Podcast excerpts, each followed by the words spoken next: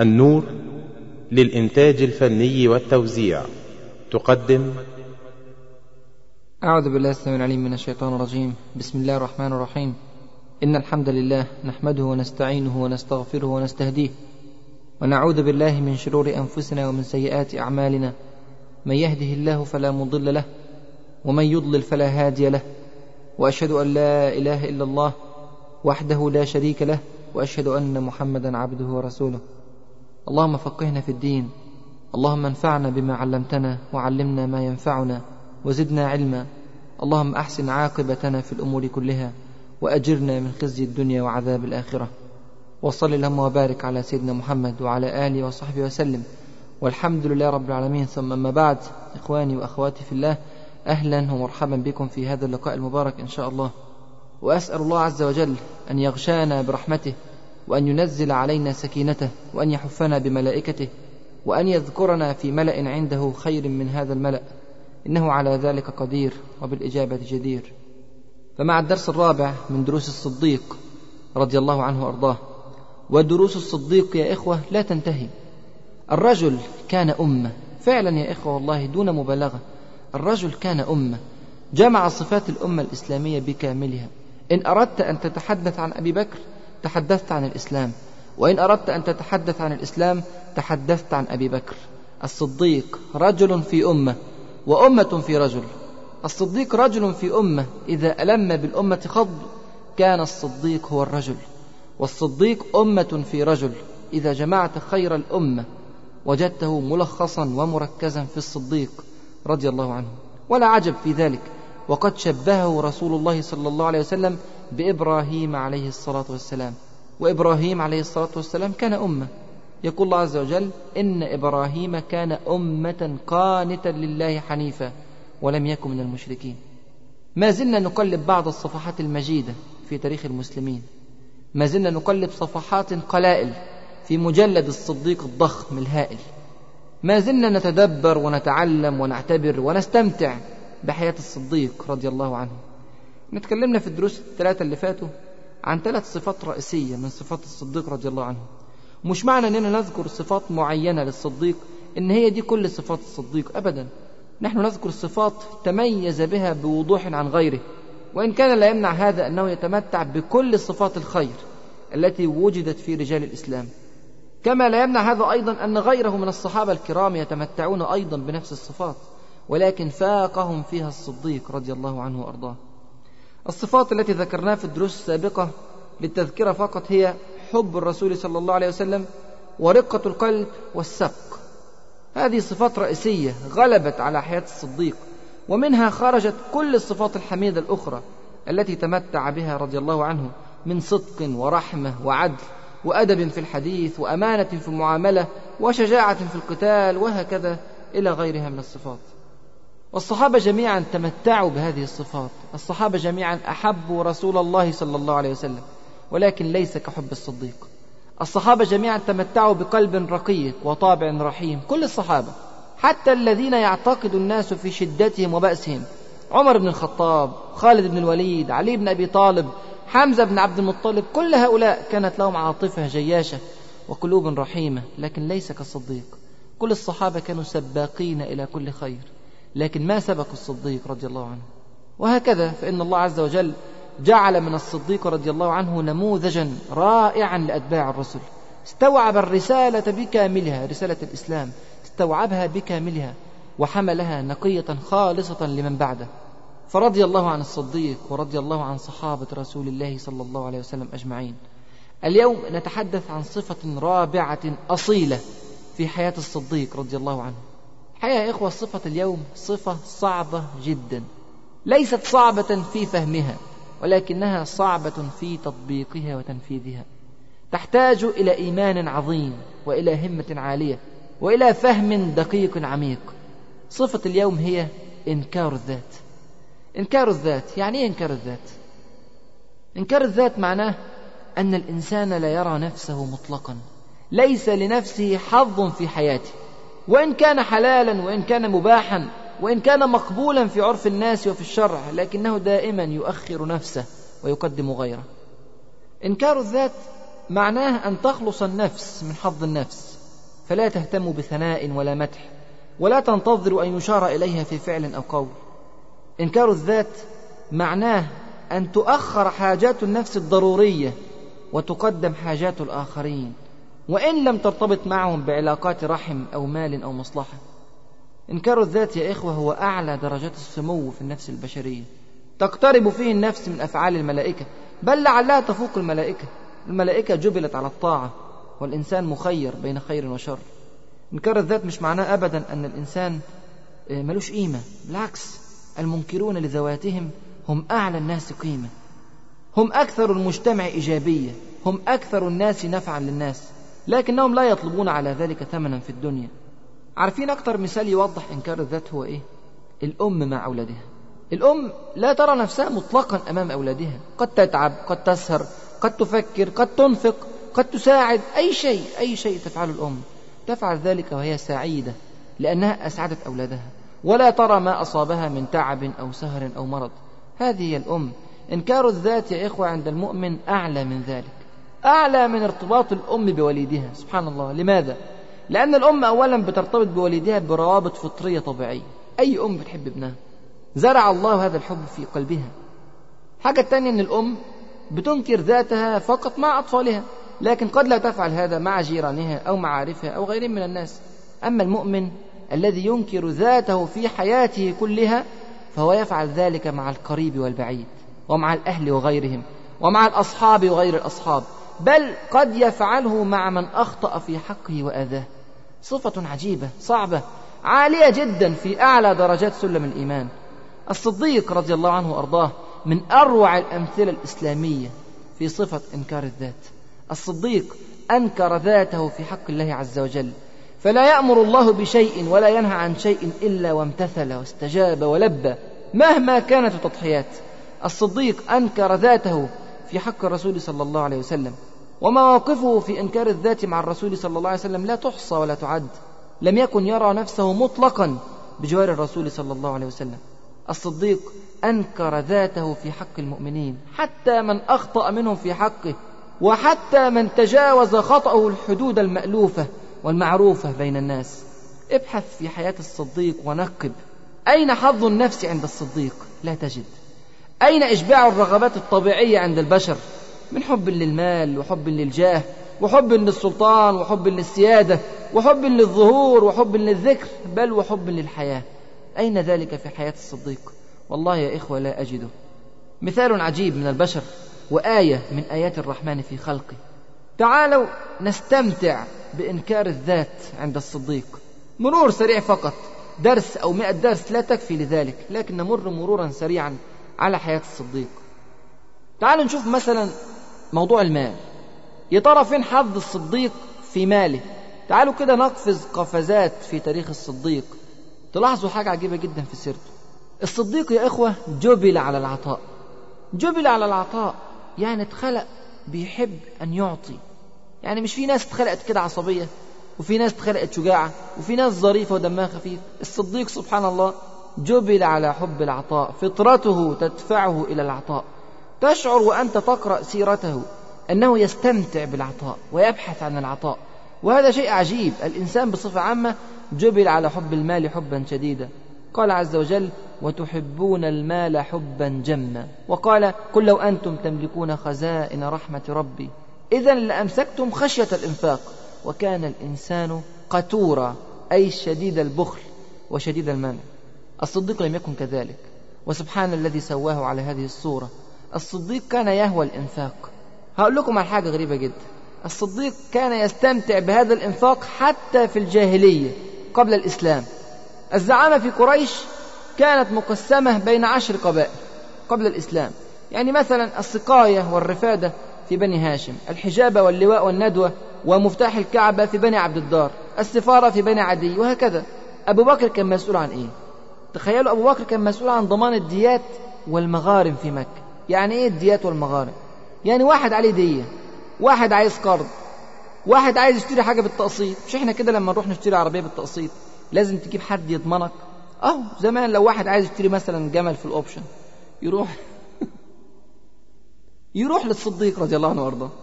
الصديق يضمنه عند قريش، إذا سأل الصديق قريشا ضمانا قبلوه، وإذا سألهم غيره خذلوه. طب ليه هذا الأمر؟ هذا عمل في منتهى الخطورة يا إخوة.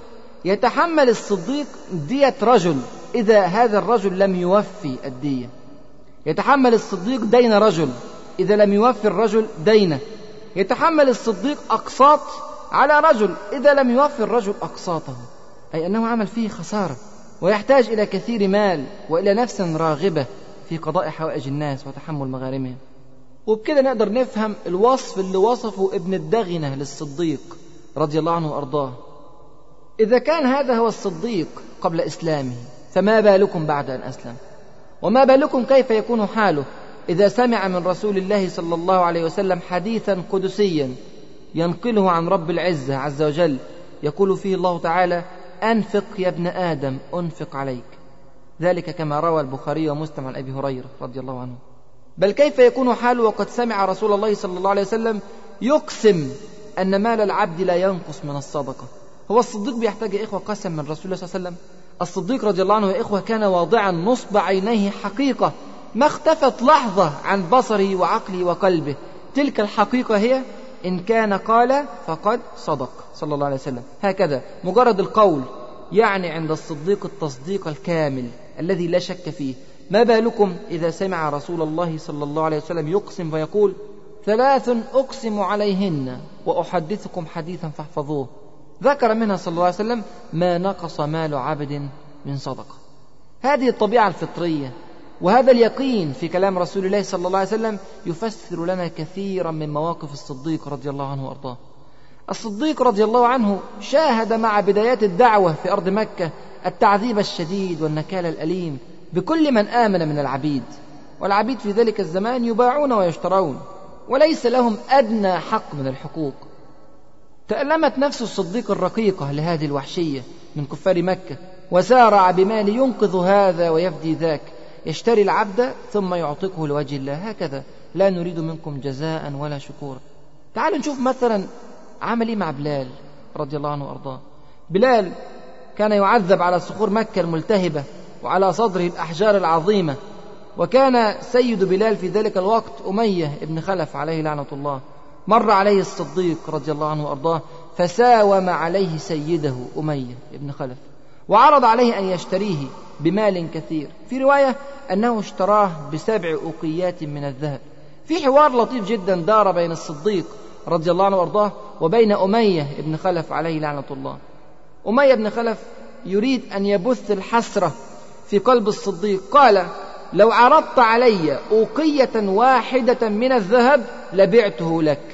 يعني إيه؟ بيحاول يحصره على البيع، إنه يضحك عليه. الصديق طبعا يا إخوة كان سهلا إذا باع سهلا إذا اشترى. راجل قال له سبع أوقيات ذهب، قال له ماشي. طبعا لو واحد معاه مننا كان زمان جاب له سعر أفضل، لكن هو الصديق رضي الله عنه وأرضاه رد على أمية بن خلف في هدوء وقال: لو طلبت مئة أوقية من الذهب لاشتريته. سبحان الله، ارتدت الحسرة في قلب أمية بن خلف عليه لعنة الله. أمية بن خلف المشرك لا يدرك قيمة بلال بعد أن أسلم، لكن الصديق رضي الله عنه وأرضاه يدرك ذلك. هذا العبد الأسود القليل في نظر المشركين وأهل الدنيا، هذا العبد ذاته ثقيل في ميزان الله عز وجل بما يحمل في قلبه من إيمان وتوحيد وإسلام. هذه المعاني الرقيقة السامية لا يفهمها أهل المادة، لكن يفهمها الصديق بعمق ويتعامل على أساسها. اشترى الصديق رضي الله عنه وأرضاه أم عبيس رضي الله عنها وأعتقها لله، اشترى زنيرة رضي الله عنها وأعتقها كذلك. كل دول في ميزان الصديق يا إخوة.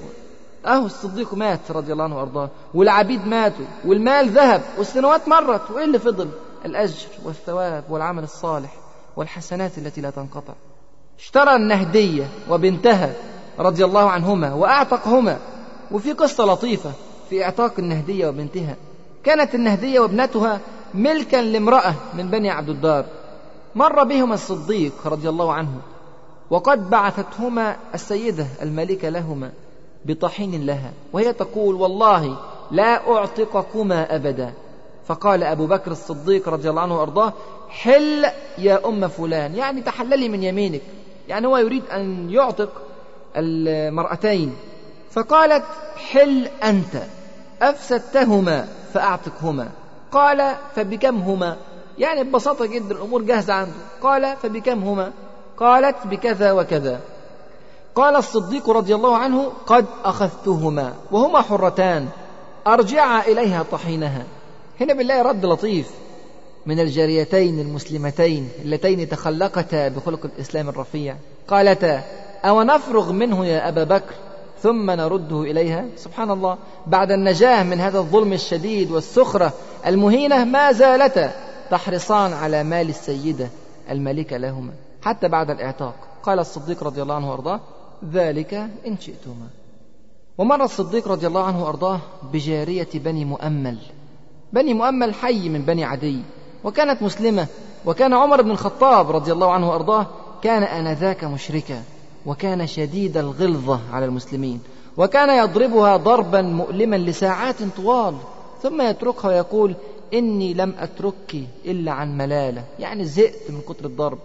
مر بها الصديق رضي الله عنه وأرضاه فابتاعها ثم أعتقها لوجه الله. سبحان الله، شوف عظمة الإسلام اللي حول هذا الإنسان الغليظ الظالم إلى عمر بن الخطاب الإنسان الرقيق الخاشع العادل الفاروق. هي دي فعلا والله يا إخوة معجزة الإسلام الكبرى، خلق أجيال صالحة من مجتمع فاسد. المهم الصديق رضي الله عنه وأرضاه استمر في هذا النهج مع غيرهم من العبيد. دعا الصديق رضي الله عنه وأرضاه غلامه عامر بن فهيرة إلى الإسلام، فلما أسلم أعتقه أيضا لوجه الله، هكذا ببساطة. بل إن الأمر لم يكن يقف عند مجرد إعتاق العبيد، بل كان يستمر رضي الله عنه وأرضاه في كفالتهم بعد الإسلام. حتى الناس اللي كانت تيجي تسلم من بره مكة لما تسلم كان الصديق رضي الله عنه وأرضاه يستضيفهم في بيته ويقول لرسول الله صلى الله عليه وسلم ائذن لي يا رسول الله في إطعامهم، كما فعل مع أبي ذر مثلا. وكما رأينا فإن الصديق رضي الله عنه وأرضاه لم يكن يفرق بين عبد وأمة أو قوي وضعيف، كان يعتق فقط على الإسلام بصرف النظر عن طبيعة وقوة العبد أو الأمة. هذا الأمر يا إخوة طبعا لفت نظر الأب أبي كحافة، قال له يا بني إني أراك تعتق رقابا ضعافا، فلو أنك إذ فعلت أعتقت رجالا جلدا يمنعونك ويقومون دونك. احنا ذكرنا هذا الكلام من قبل لكن نذكر به. لا ننسى يا إخوة أن الصديق من بطن ضعيف من بطون قريش، بطن بني تيم. فقال الصديق رضي الله عنه وأرضاه في إيمان عميق يا أبت إني إنما أريد ما أريد لله عز وجل. إني إنما أريد ما أريد لله عز وجل. أنزل الله في حقه قرآنا كريما قال عز وجل وسيجنبها الأتقى الذي يؤتي ماله يتزكى أي يتطهر وما لأحد عنده من نعمة تجزى إلا ابتغاء وجه ربه الأعلى ولسوف يرضى. قال ابن الجوزي أجمع العلماء أنها نزلت في أبي بكر الصديق رضي الله عنه وأرضاه. وتخيل أن الله عز وجل ينزل قرآنا يشهد فيه للصديق بالتقوى بل بأنه الأتقى ويشهد له بإخلاص النية، فهو يريد أن يتزكى ولا يريد جزاء من أحد وإنما يريد وجه الله فقط. ثم انظر إلى الوعد الرباني الجليل العظيم ولسوف يرضى. ومهما تخيلت يا أخي من ثواب وجزاء ونعيم لا يمكن أبدا أن تتخيل ما أعده الله عز وجل لمن وعد هو بإرضائه ولسوف يرضى. روى أبو داود في سننه عن أبي هريرة رضي الله عنه وأرضاه قال قال رسول الله صلى الله عليه وسلم أما إنك يا أبا بكر أول من يدخل الجنة من أمتي. هذا جزاء عظيم جدا يا أخوة. يا إخوة الصديق رضي الله عنه وأرضاه كان يملك عند إسلامه أربعين ألف درهم.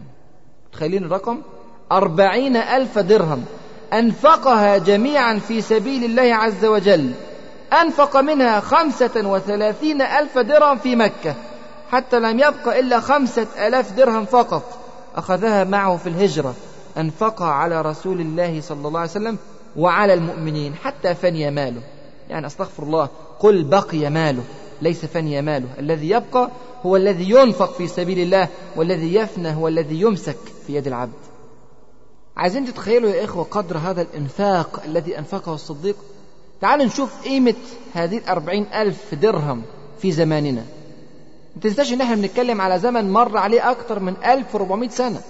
إذا كانت قيمة الجنيه المصري مثلا تغيرت كثيرا في غضون عشرة أو عشرين أو ثلاثين سنة، ما بالك بألف وأربعمائة سنة. تعالوا كده نقوم بحسبة لطيفة. ورد في بعض أحاديث رسول الله صلى الله عليه وسلم أنه اشترى شاة بدرهم إذن الصديق رضي الله عنه وأرضاه كان يملك ما يوازي أربعين ألف شاه، ونحن اليوم يعني في سنة ألف وأربعمائة واثنين وعشرين هجرية بنشتري الشاه بمتوسط أربعمائة جنيه مصري مثلا، طبعا في بثلاثمائة وفي بخمسمائة والمتوسط أربعمائة. إذن الصديق رضي الله عنه وأرضاه كان يملك أربعين ألف في أربعمائة يعني ستاشر مليون جنيه مصري، يعني حوالي ثلاثة مليون دولار أو أكتر.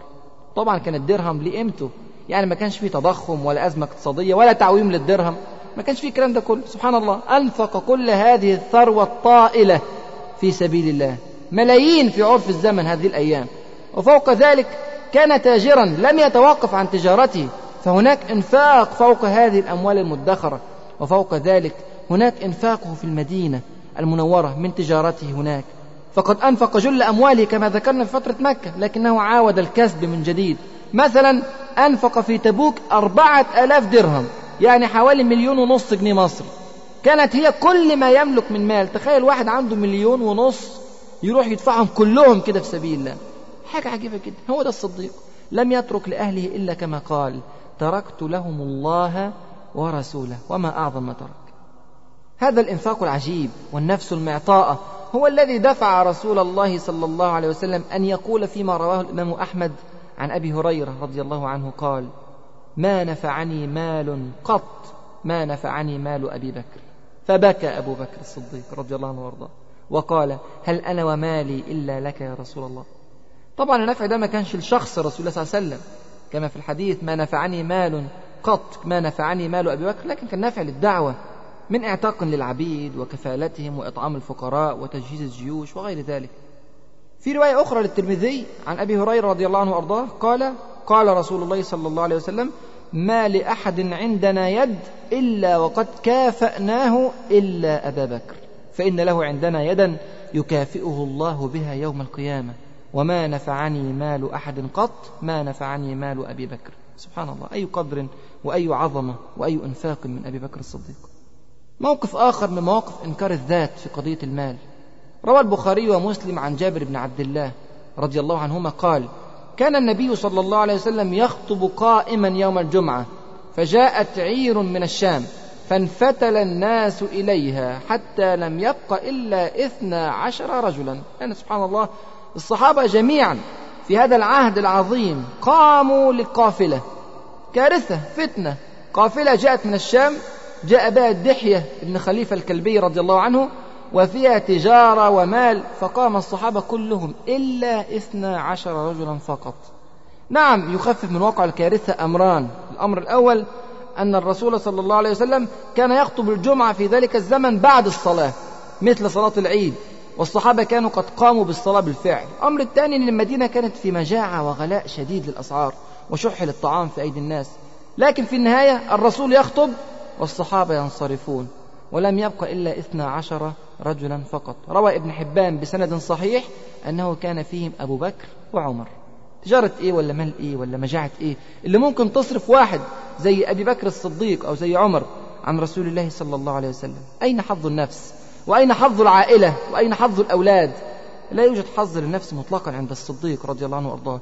فأنزل الله عز وجل قرآنا يتلى إلى يوم القيامة، وإذا رأوا تجارة أو لهوا انفضوا إليها وتركوك قائما، قل ما عند الله خير من اللهو ومن التجارة والله خير الرازقين. موقف آخر للصديق رضي الله عنه وفيه دروس عظيمة.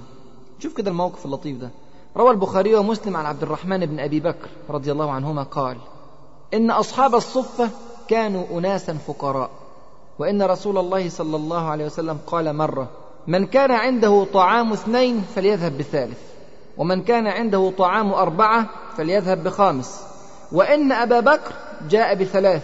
يعني مفروض كل واحد عنده طعام مجموعة يأخذ رجلا واحدا من أهل الصفة، الصديق رضي الله عنه جاء بثلاثة. فيحكي عبد الرحمن بن أبي بكر ويقول إن الصديق رضي الله عنه ترك هؤلاء الثلاثة في البيت وانطلق إلى رسول الله صلى الله عليه وسلم وقال يا عبد الرحمن أفرغ من أضيافك، يعني ما قعدش معاهم. ليه؟ لا يريد أن يكون موجودا منعا لإحراجهم. ليه؟ لأن الأكل مش هيكفي. وبالفعل سابهم سيدنا بكر الصديق وانطلق إلى رسول الله صلى الله عليه وسلم. يقول عبد الرحمن فلما أمسيت جئت بقراهم، يعني الأكل اللي هم هيأكلوه، قال فأبوا، فقالوا حتى يجيء أبو منزلنا فيطعم معنا، يعني عايزين يستنوا أبو بكر لما يرجع. طبعا عبد الرحمن اتزنق، موقف خطير. قال: قلت لهم إنه رجل حديد، يعني راجل إيه؟ عصبي، وإنكم إن لم تفعلوا خفت أن يصيبني منه أذى. قال: فأبوا، مش هناكل. فلما جاء الصديق رضي الله عنه وأرضاه لم يبدأ بشيء أول منهم، يعني إيه؟ يعني أول شيء عمله أن سأل عليهم فقال: أفرغتم من أضيافكم؟ يعني بيسأل مراته. قالوا: لا والله ما فرغنا. قال الصديق: ألم آمر عبد الرحمن؟ قال عبد الرحمن: وتنحيت عنه. يعني عبد الرحمن إيه؟ استخبى. عبد الرحمن ده ساعتها كان أكتر من ثلاثين سنة، استخبى منه. فقال: يا عبد الرحمن. قال: فتنحيت أكتر، استخبى أكتر. قال: فقال: يا غنثر، أي يا ثقيل، يا كسلان، يا جاهل. قال: يا غنثر، أقسمت عليك إن كنت تسمع صوتي إلا جئت. قال: فجئت، يعني أمره محتم. فقلت: والله ما لي ذنب، هؤلاء أضيافك فسلهم، قد أتيتهم بقراهم فأبوا أن يطعموا حتى تجيء. فقال الصديق: ما لكم أن تقبلوا عنا قراكم؟ أنتم تاكلوش ليه؟ فقال أبو بكر: فوالله لا أطعمه الليلة، يعني أنا مش هاكل من الأكل ده، هتاكلوه أنتم لوحدكم، هو عارف إن الأكل مش هيكفي. قالوا: فوالله لا نطعمه حتى تطعمه، يعني بقى إيه؟ يمين بيمين، كبرت في دماغهم بقى. الصديق اتزنق، قال: فما رأيتك الشر الليلة قط، ويلكم، ما لكم أن تقبلوا عنا قراكم، يعني أنتوا إيه؟ حلفان بحلفان. ثم قال: أما الأولى فمن الشيطان، يعني اليمين الذي أقسمه، هلموا قراكم. قال عبد الرحمن: فجيء بالطعام فسمى أبو بكر الصديق فأكل وأكلوا. يقول عبد الرحمن، واسمعوا خلي بالكم الكلام، يقول عبد الرحمن: ويم الله، ما كنا نأخذ من اللقمة إلا ربى من أسفلها أكثر منها. سبحان الله، كل ما يأكلوا لقمة تخرج لقمة أخرى من أسفل الطعام. هذه كرامة واضحة يا إخوة للصديق. هذا الحديث يا إخوة في البخاري ومسلم. يقول عبد الرحمن: حتى شبعوا وصارت أكثر مما كانت قبل، يعني الطعام زاد عما كانوا بادئين فيه. الصديق نفسه تعجب، قال لامرأته: يا أخت بني فراس، ما هذا؟ قالت: لا وقرة عيني، لا هي الآن أكثر مما قبل بثلاث مرات. فأكل منها أبو بكر الصديق. في هذه اللحظة أكل أبو بكر الصديق وقال: إنما كان ذلك من الشيطان، يعني اليمين الذي أقسمه في البداية. ثم أكل منها لقمة زيادة، ليه؟ للبركة. ثم حملها إلى النبي صلى الله عليه وسلم، أخذ الطعام إلى الرسول عليه السلام يشوف إيه حكايته، فأصبحت عنده عند رسول الله صلى الله عليه وسلم. وكان بيننا، كما يقول عبد الرحمن بن أبي بكر، وكان بيننا وبين قوم عهد، هدنة، فمضى الأجل ففرقنا اثنا عشر رجلا، مع كل رجل منهم أناس الله أعلم كم، مع كل رجل. يعني إيه؟ يعني الرسول صلى الله عليه وسلم كان في بينه وبين قوم عهد أو هدنة، ولما انتهت الهدنة يريد أن يقاتلهم فبيجهز جيش. الجيش ده عليه اثنا عشر عريف أو اثنا عشر قائد، ومع كل قائد رجال كثيرة لا يعلمها إلا الله عز وجل. جاء كل هؤلاء الرجال فأكلوا من القصعة جميعا، كما يقول عبد الرحمن بن أبي بكر: فأكلوا منها أجمعون. ثم قال الصديق رضي الله عنه وأرضاه لرسول الله: يا رسول الله، بروا وحنث، اليمين اللي حلفها طبعا إيه؟ في نفسه شديدة. قال: يا رسول الله، بروا يمينهم وحنث. قال عبد الرحمن: فأخبره، أي حكى له القصة، قاعد يحكي له إيه الموقف بتاع امبارح. فقال رسول الله صلى الله عليه وسلم: بل أنت أبرهم وأخيرهم. قال عبد الرحمن: ولم تبلغني كفارة. معلش، في استطرادة هنا لابد منها. العلماء بيقولوا إن الكفارة إما لم يعلمها عبد الرحمن، وإما يقصد أنه لم يكفر قبل الحنث في اليمين، لكنها على كل حال واجبة. ومن المؤكد أن الصديق فعلها، كما ذكر النووي في شرح هذا الحديث، لقول رسول الله صلى الله عليه وسلم: من حلف على يمين فرأى غيرها خيرا منها فليأتي الذي هو خير وليكفر عن يمينه. يمين الصديق في هذه القصة يا إخوة كان مؤكدا ولم يكن لغوا، والقصة كانت بعد تشريع الكفارة، فلا بد أن الصديق قد كفر عن ذلك، ولم يصل هذا الأمر إلى عبد الرحمن بن أبي بكر رضي الله عنهم أجمعين.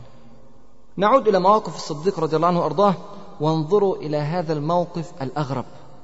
هذا الصديق المليونير في عرف زماننا، أنفق ماله جميعا في سبيل الله حتى وصل الأمر إلى أن تحدث مثل هذه القصة. اسمعوا.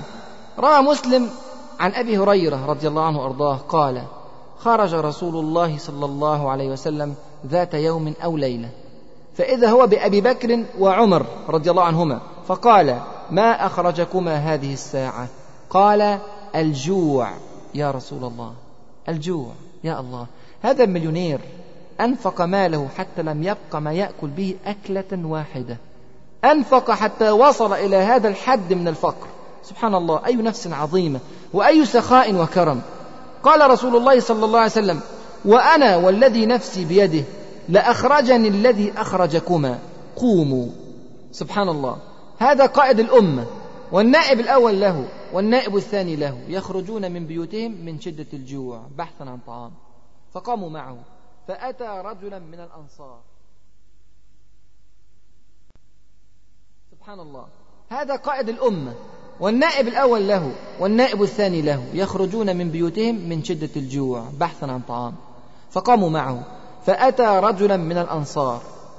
في رواية تانية عرفت هذا الأنصاري، الأنصاري هو أبو الهيثم مالك بن التيهان رضي الله عنه، فإذا هو ليس في بيته، فلما رأته المرأة زوجة أبو الهيثم قالت: مرحبا وأهلا. فقال لها رسول الله صلى الله عليه وسلم: أين فلان؟ قالت: ذهب يستعذب لنا من الماء، يعني راح يجيب مية. إذ جاء الأنصاري فنظر إلى رسول الله صلى الله عليه وسلم وصاحبيه، ثم قال: الحمد لله، ما أحد اليوم أكرم أضيافا مني.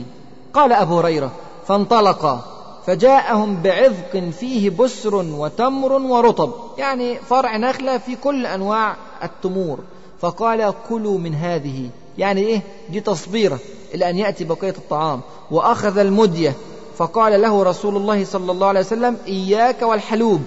فذبح لهم شاة، فأكلوا من الشاه ومن ذلك العذق وشربوا.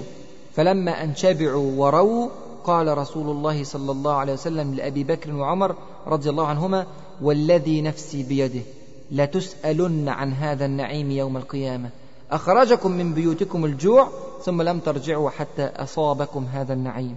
سبحان الله، سيسألون عن هذا النعيم، عن أكلة أكلوها فشبعوا ولم يكن في دارهم طعام، سيسألون عن طعام أكلوه في بيت الصديق.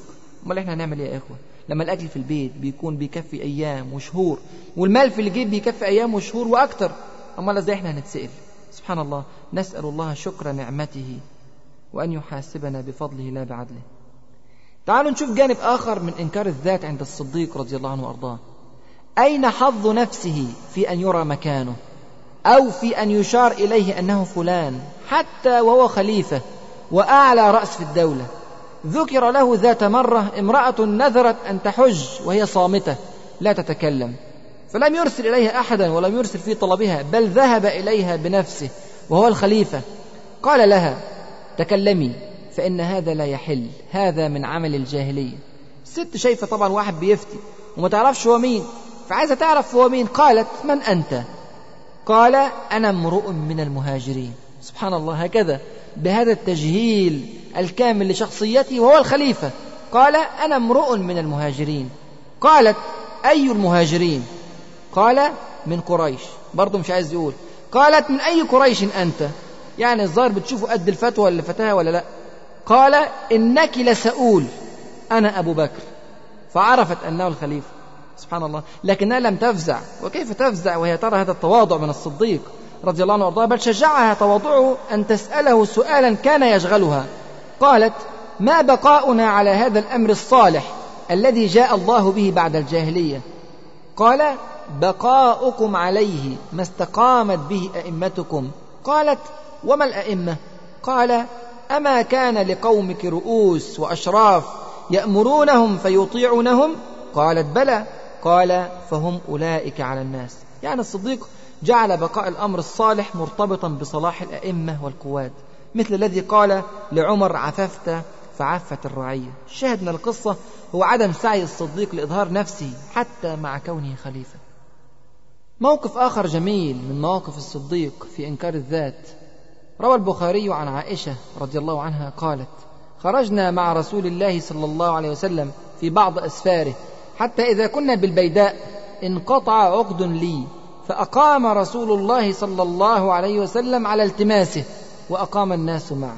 تخيلين يا إخوة الموقف، السيدة عائشة فقدت عقدا لها، فأوقف الرسول الكريم صلى الله عليه وسلم الجيش بكامله ليبحث عن العقد. شوف قد إيه بقى الرسول صلى الله عليه وسلم بيهتم بمشاعر السيدة عائشة رضي الله عنها وارضاها. المشكلة الأكبر كما تقول السيدة عائشة أنهم ليسوا على ماء وليس معهم ماء. سبحان الله، لا في أبيار ماء موجودة في المنطقة ولا شايلين معهم ماء، ومع ذلك في هذه الظروف الرسول صلى الله عليه وسلم يوقف الجيش للبحث عن العقد. وزادت المشكلة أن نام بعض الرجال فاستيقظوا جنبا، سبحان الله، والماء لا يكفي للغسل. موقف عصيب جدا، ولم تكن آية التيمم قد نزلت بعد.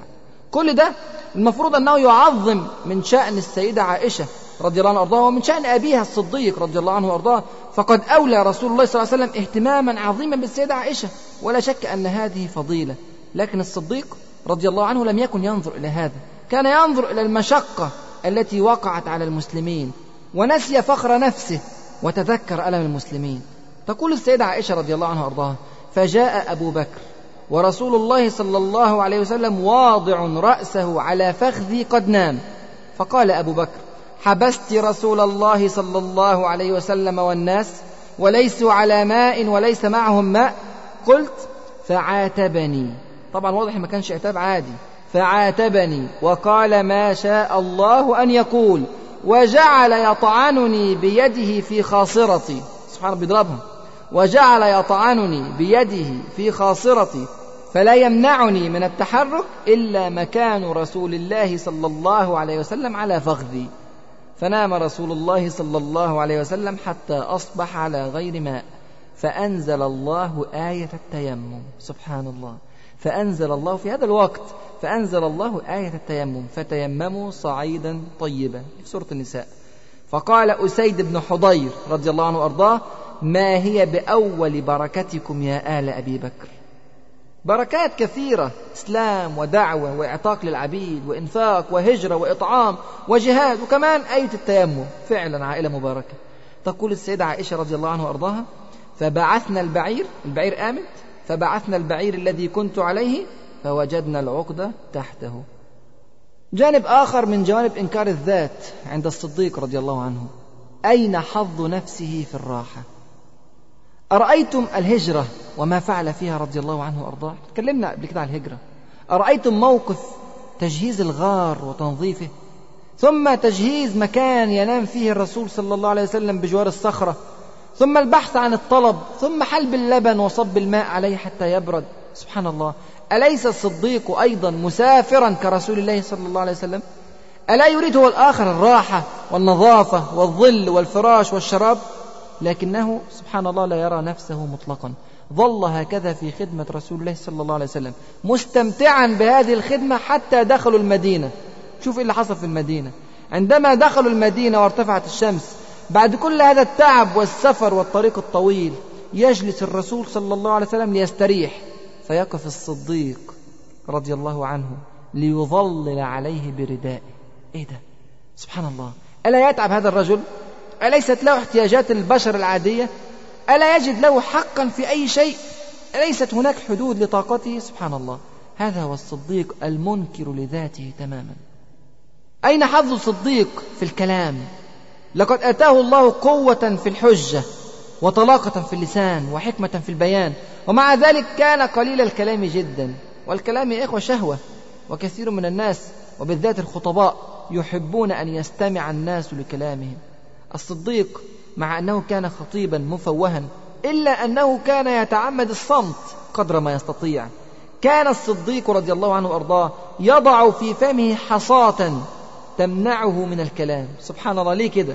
إذا أراد أن يتكلم رفعها، وبذلك يأخذ وقتا للتفكير فيما يريد أن يقوله. دخل عليه عمر بن الخطاب ذات مرة ورآه ممسكا بلسانه وعلى وجهه آثار الحزن، فقال: ما لك يا أبا بكر؟ قال: هذا الذي أوردني الموارد. اللسان، الصديق يقول: هذا الذي أوردني الموارد. الصديق رضي الله عنه وأرضاه يحاسب نفسه على كلماته القلائل، فكيف بمن أضاع عمره في كلام هو من اللغو أو من الباطل أو من الذي لا ينبني عليه كثير عمل. نسأل الله أن يهدينا إلى الطريق المستقيم.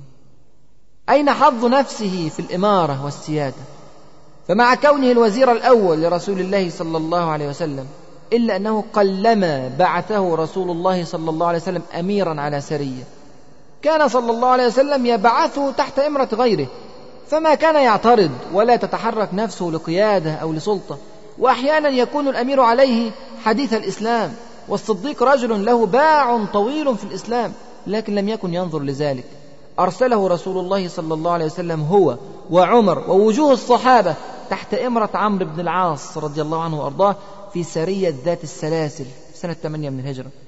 وكان إسلام عمرو بن العاص حديثا جدا، يعني فقط يا إخوة أسلم من خمس شهور، والصديق أسلم قبل ذلك بأكثر من عشرين سنة، ومع ذلك فإنه تقبل الأمر بصدر رحب تماما، واستمع وأطاع لأميره عمرو بن العاص. روى الحاكم بإسناد صحيح عن عبد الله بن بريدة رضي الله عنه قال: بعث رسول الله صلى الله عليه وسلم عمرو بن العاص في غزوة ذات السلاسل، وفيهم أبو بكر وعمر رضي الله عنهما، فلما انتهوا إلى مكان الحرب أمرهم عمرو ألا ينوروا نارا. والليلة يا إخوة كانت ليلة باردة، والمسلمون في حاجة إلى الدفء، لكن عمرو بن العاص رضي الله عنه خاف من أن يكتشف العدو مكان المسلمين إذا أشعلوا النار، فغضب عمر بن الخطاب وهم أن يأتيه. يعني عمر بن الخطاب رضي الله عنه لم يلاحظ ما فكر فيه عمرو بن العاص، لكن انظروا إلى تجرد الصديق وفقهه وإنكاره لذاته. يقول عبد الله بن بريدة رضي الله عنه: فنهاه أبو بكر وأخبره أن رسول الله صلى الله عليه وسلم لم يستعمله عليك إلا لعلمه بالحرب، فهدأ عنه عمر رضي الله عنه وأرضاه. قيمة الإمارة يا إخوة عند الصديق ظهرت في كلمة من كلماته قالها وهو ينصح رجلا من المسلمين. الرجل ده هو رافع ابن عمرو الطائي، وعلى فكرة النصح ده كان في نفس الغزوة في ذات السلاسل.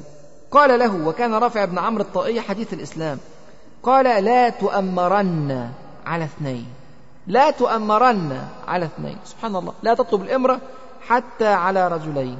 ظهر ذلك أيضا في كلمة أخرى للصديق رضي الله عنه قال: إنه من يك أميرا فإنه من أطول الناس حسابا وأغلظهم عذابا، ومن لم يكن أميرا فإنه من أيسر الناس حسابا وأهونهم عذاب.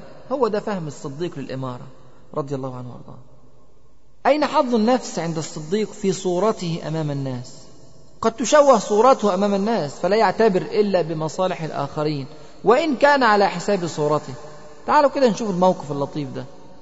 روى البخاري عن عبد الله بن عمر رضي الله عنهما أن عمر حين تأيمت حفصة بنت عمر، تأيمت من خنيس بن حذافة، يعني مات عنها زوجها خنيس بن حذافة رضي الله عنه وكان من أهل بدر.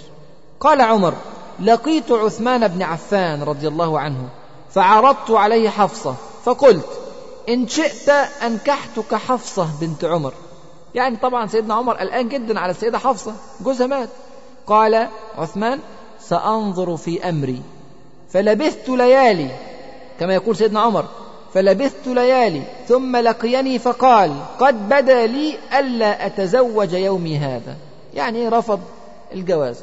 فلقيت أبا بكر، كما يحكي عمر، فلقيت أبا بكر الصديق رضي الله عنه وأرضاه فقلت: إن شئت أنكحتك حفصة بنت عمر. فصمت أبو بكر رضي الله عنه وأرضاه فلم يرجع إلي شيئا، ما ردش علي، فكنت عليه أوجد مني على عثمان، يعني زعلت منه أكتر ما زعلت من سيدنا عثمان رضي الله عنه.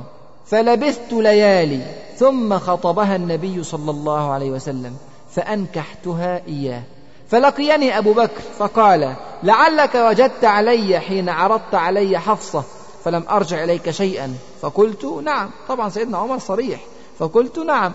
قال: فإنه لم يمنعني أن أرجع إليك فيما عرضت علي، إلا أني كنت علمت أن النبي صلى الله عليه وسلم ذكرها، فلم أكن لأفشي سر رسول الله صلى الله عليه وسلم، ولو تركها النبي صلى الله عليه وسلم لنكحتها.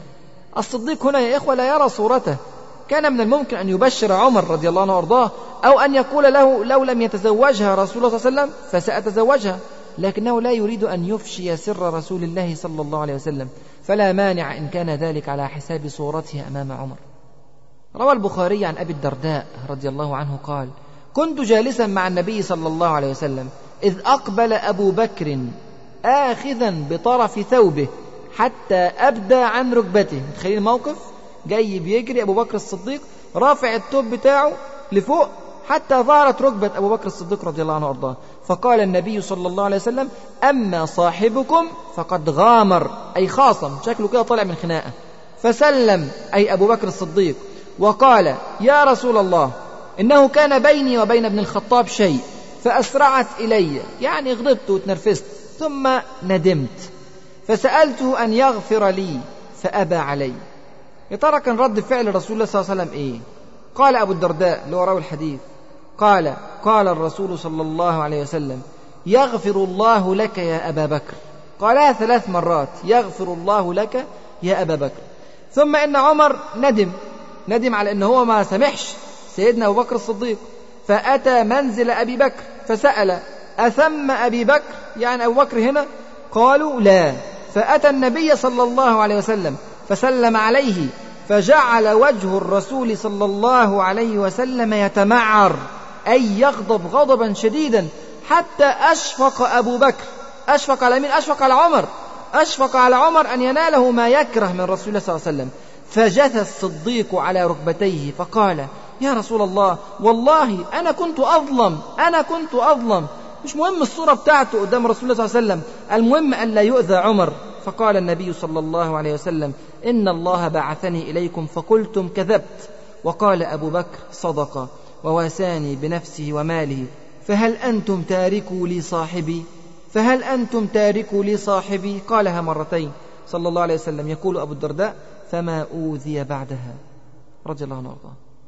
ثم أين حظ النفس عند الصديق في الانتصار لنفسه بعد الظلم؟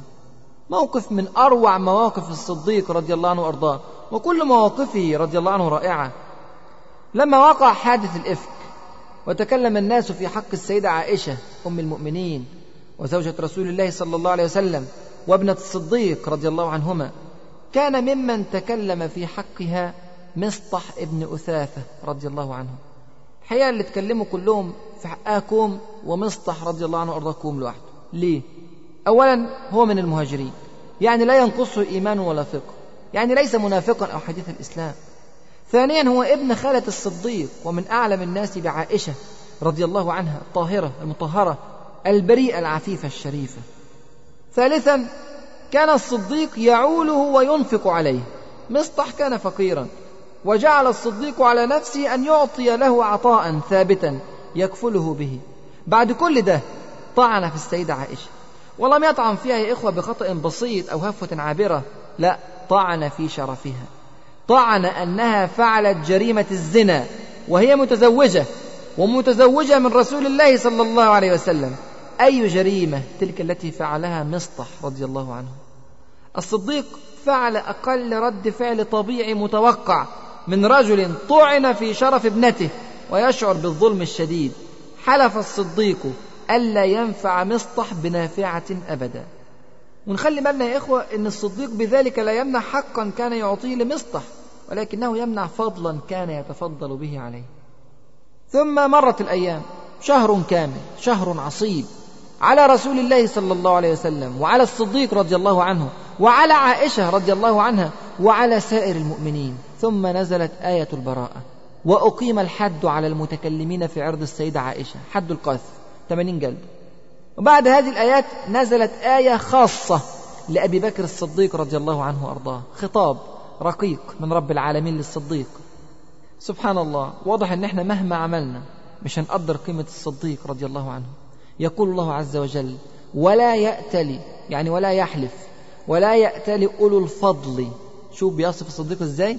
أولو الفضل الصديق. والعلماء لهم تعليقات كثيرة على هذه الشهادة من رب العالمين للصديق بأنه من أولي الفضل. فضل هكذا على إطلاقها، فهي تعني كل أنواع الفضل، حتى أن الرازي رحمه الله استخرج منها أربعة عشر فضلا للصديق. ما تخافوش، مش هنقولهم كلهم دلوقتي. ولا يأتلي أولو الفضل منكم والسعة أن يؤتوا أولي القربى والمساكين والمهاجرين في سبيل الله وليعفوا وليصفحوا. سبحان الله، شوف رحمة ربنا حتى باللي وقعوا في عرض زوجة حبيبه محمد صلى الله عليه وسلم. ولا يأتل أولو الفضل منكم والسعة أن يؤتوا أولي القربى والمساكين والمهاجرين في سبيل الله وليعفوا وليصفحوا. ثم نداء رقيق ودود: ألا تحبون أن يغفر الله لكم والله غفور رحيم. شوف رد فعل الصديق رضي الله عنه وأرضاه، قال: بلى والله إنا نحب أن تغفر لنا يا ربنا. على طول، ما فيش وقت للتفكير يا إخوة.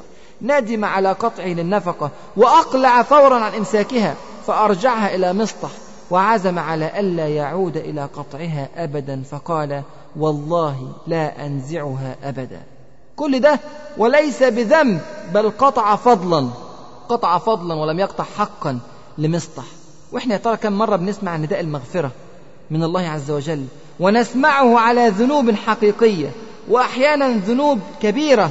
كم مرة بنسمع ألا تحبون أن يغفر الله لكم، فنقول إن شاء الله ربنا يتوب علينا وما زلنا مصرين على الذنب. كم مرة بنسمع وتوبوا إلى الله جميعا أيها المؤمنون لعلكم تفلحون، فنقول إن شاء الله بس لما حج، أو لما اتجوز، أو لما أكبر شوية، أو لما ربنا يريد. سبحان الله، كم مرة بنسمع وأنيبوا إلى ربكم وأسلموا له من قبل أن يأتيكم العذاب ثم لا تنصرون، واتبعوا أحسن ما أنزل إليكم من ربكم من قبل أن يأتيكم العذاب بغتة وأنتم لا تشعرون، أن تقول نفس يا حسرة على ما فرطت في جنب الله وإن كنت لمن الساخرين، أو تقول لو أن الله هداني لكنت من المتقين، أو تقول حين ترى العذاب لو أن لي كرة فأكون من المحسنين. كم مرة يا إخوة سمعنا هذه الآيات، وذنوب كثيرة ركب على قلوبنا، فجر بيضيع، وعين بتبص على حرام، ولسان بيغتاب، وقطع رحم، وديون ما بترجعش، كل ده وأكتر، وفي الآخر نقول برضو ما يهمش، ربنا رب قلوب. هو ده إخوة الفرق بين الصديق السباق إلى التوبة من ترك فضل وبين المسوفين في التوبة. والله يا إخوة إحنا إما تبناش في اللحظة ديت، مش في اللحظة اللي جاية، يبقى إحنا ما تعلمناش حاجة من الصديق. أخيرا، أين حظ النفس عند الصديق في الحياة؟ سبحان الله، أين الرغبة في الحياة؟ ظل منذ أسلم وحتى مات زاهدا في حياته، معرضا نفسه للخطر تلو الخطر، لم ينظر لحياته مطلقا. انظروا إلى موقف رائع تحكيه السيدة عائشة رضي الله عنها. تروي السيدة عائشة رضي الله عنها أنه لما بلغ أصحاب رسول الله صلى الله عليه وسلم قرابة الأربعين رجلا، يعني في أوائل فترة مكة، ألح الصديق رضي الله عنه على رسول الله صلى الله عليه وسلم في الظهور فقال: يا أبا بكر إن قليل. فلم يزل أبو بكر يلح حتى ظهر رسول الله صلى الله عليه وسلم، وتفرق المسلمون في نواحي المسجد كل رجل في عشيرته. ويبدو أن هذا لم يكن ظهورا كاملا للمسلمين، لأنه من المعروف أن الظهور الكامل لم يكن إلا بعد إسلام عمر رضي الله عنه. ولما ذهبوا إلى المسجد الحرام لم يكتف الصديق بمجرد الظهور، بل وقف خطيبا يدعو إلى الله تعالى ويدعو إلى رسول الله صلى الله عليه وسلم، ورسول الله صلى الله عليه وسلم جالس. ولذا يقولون أن الصديق هو أول خطيب في الإسلام بعد رسول الله صلى الله عليه وسلم. طبعا ماذا كان رد فعل المشركين؟ ثار المشركون ثورة عنيفة، وقاموا يضربون الصديق ضربا عنيفا، تنكروا لأعرافهم في الجاهلية، ونسوا مكانة الصديق المرموقة في المجتمع المكي القديم، وأكل الحقد قلوبهم، وما زال بهم الحقد حتى أعمى أبصارهم. دنا الفاسق عدب بن ربيعة، كما تقول السيدة عائشة، دنا الفاسق عدب بن ربيعة من الصديق رضي الله عنه أرضاه، وجعل يضربه بنعلين مخصوفين في وجهه حتى ما يعرف وجهه من أنفه. تخيلوا يا إخوة، الوجه تورم حتى أصبحت ملامح الوجه غير معروفة، الأنف اختفت في خلال الوجه. وجاءت بنو تيم يتعادون، بنو تيم اللي هي قبيلة أبي بكر الصديق، فأجلت المشركين عن أبي بكر وحملوه في ثوب حتى أدخلوه منزله ولا يشكون في موته.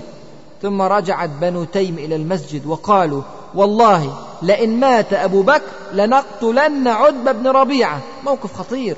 ثم رجعوا إلى أبي بكر فجعلوا يكلمون أبا بكر وهو في إغماءة طويلة حتى أفاق آخر النهار فرد عليهم. فماذا قال؟